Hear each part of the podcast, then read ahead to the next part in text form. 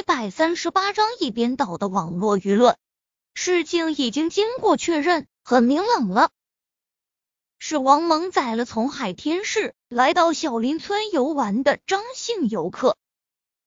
林若风必须第一时间在网络上发表声明，将这件事情解释清楚才行。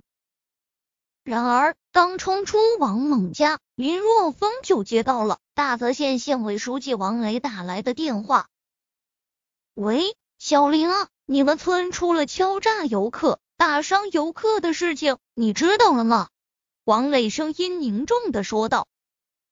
我知道了，我已经了解了事情的来龙去脉，正在想办法补救。林若风快速的开口。你知道了。王磊说道：“因为之前发生过类似的事情，所以现在这件事情在网络上发酵的太快了，已经严重影响到了我们县城在国内的名声，这让我很难办啊。”王书记，公事公办。林若风认真的说道：“总不能因为我个人而影响了整个县城。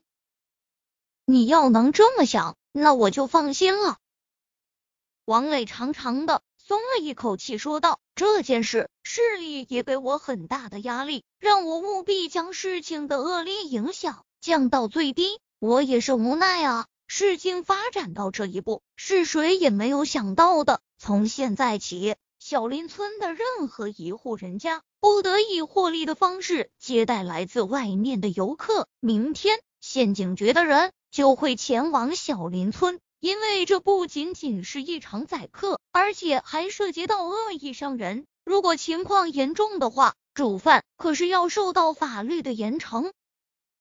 我明白。林若风倒是希望将王猛这个害群之马给抓住，警局好好的蹲上几年，让他留在村子里，那只能是个祸害。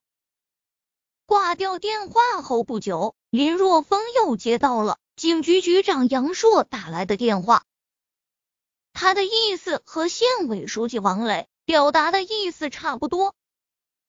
简单的和王磊聊了一会儿后，林若风回到村委，来到夏子音的办公室，说道：“茵茵，立刻通知全村的人，不得再以盈利的目的接到来自外面的游客。”啊，为什么？村民们赚了很多钱了。夏子音不解，林若风为何会突然提出这么一个非常不合理的要求？村子摊上大事了。接下来，林若风就简要的将发生的事情告诉了夏子音。什么？竟然发生了这种事情？夏子音无比的惊怒。发生这种事情，对小林村的影响非常致命，至少未来很长的一段时间内。想来都不会有什么人来到小林村了，而且在这个风口浪尖上，县政府不容许小林村的村民以获利的方式来接待游客，在后续政策没出现前，这一块的收入直接为零了。好了，村中的事情就交给你来处理吧，实事求是的和村民解释就行了。我要去一趟海天市。尽量做一些弥补措施吧。随后不久，林若风便急急忙忙的赶往海天市。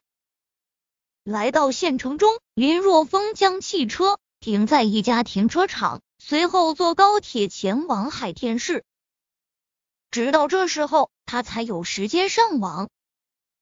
果不其然，因为小林村的天价龙虾，整个网络上早已经沸腾。舆论几乎呈现一面倒的趋势。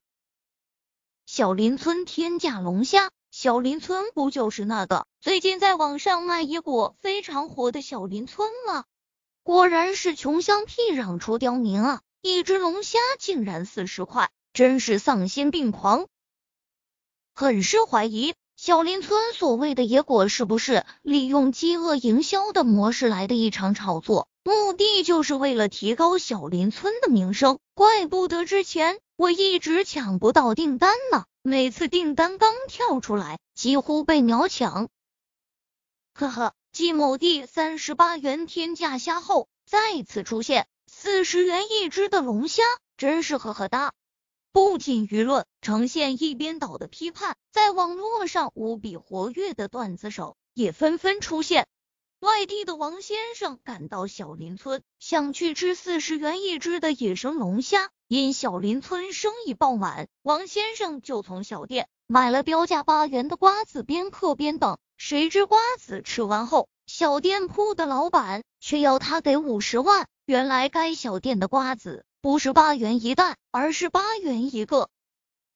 外地一辆失控的汽车。在小林村撞飞了路边一大爷手里的塑料袋，才停下来。司机下车，非常牛气的说道：“老大爷，你没事吧？用不用去医院？去医院的医药费我全包了。”大爷说：“我没事，可我的塑料袋。”司机大爷放心，我赔你。里边装的啥？大爷，小林村龙虾。司机听闻，直接背下，晕倒在地。某白领。在小林村某农民家吃饭前，问农民：“你们这龙虾不是四十块一只吧？”农民说道：“不是，不是，咱都是实在人，龙虾四十一斤，绝对四十一斤。”白领这才放心的吃饭。结果吃完饭买单，看了一眼数额，吓得心脏病都快犯了，竟问道：“不是说好龙虾四十一斤吗？怎么这么贵？”老实巴交的农民说道。是啊，龙虾是四十一斤，没错啊。我们这里啊，贵的是米饭。白领，米饭，米饭不是写着一块钱一碗吗？农民，谁说一块钱一碗了？是一块钱一粒啊！白领晕倒，足，享年二十五岁。看着网络上对于小林村的评价，林若风知道，因为这件事情，小林村是真的完蛋了。神马农家乐的想法完全的泡汤了。现在他能做的就是尽量的挽救一下，尽自己最大的努力。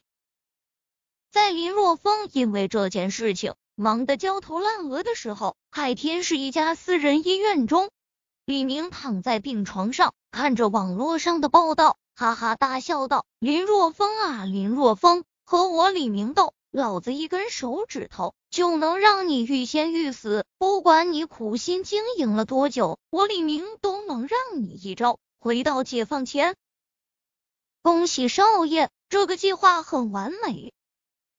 李家的老管家涂大一只手臂绑着绷带，低声说道：“还不算完美。”然而李明却是摇了摇头，眼中闪过一丝阴冷之色。这个计划除了天知地知你知我知爸知道外，我不想其他的人知道。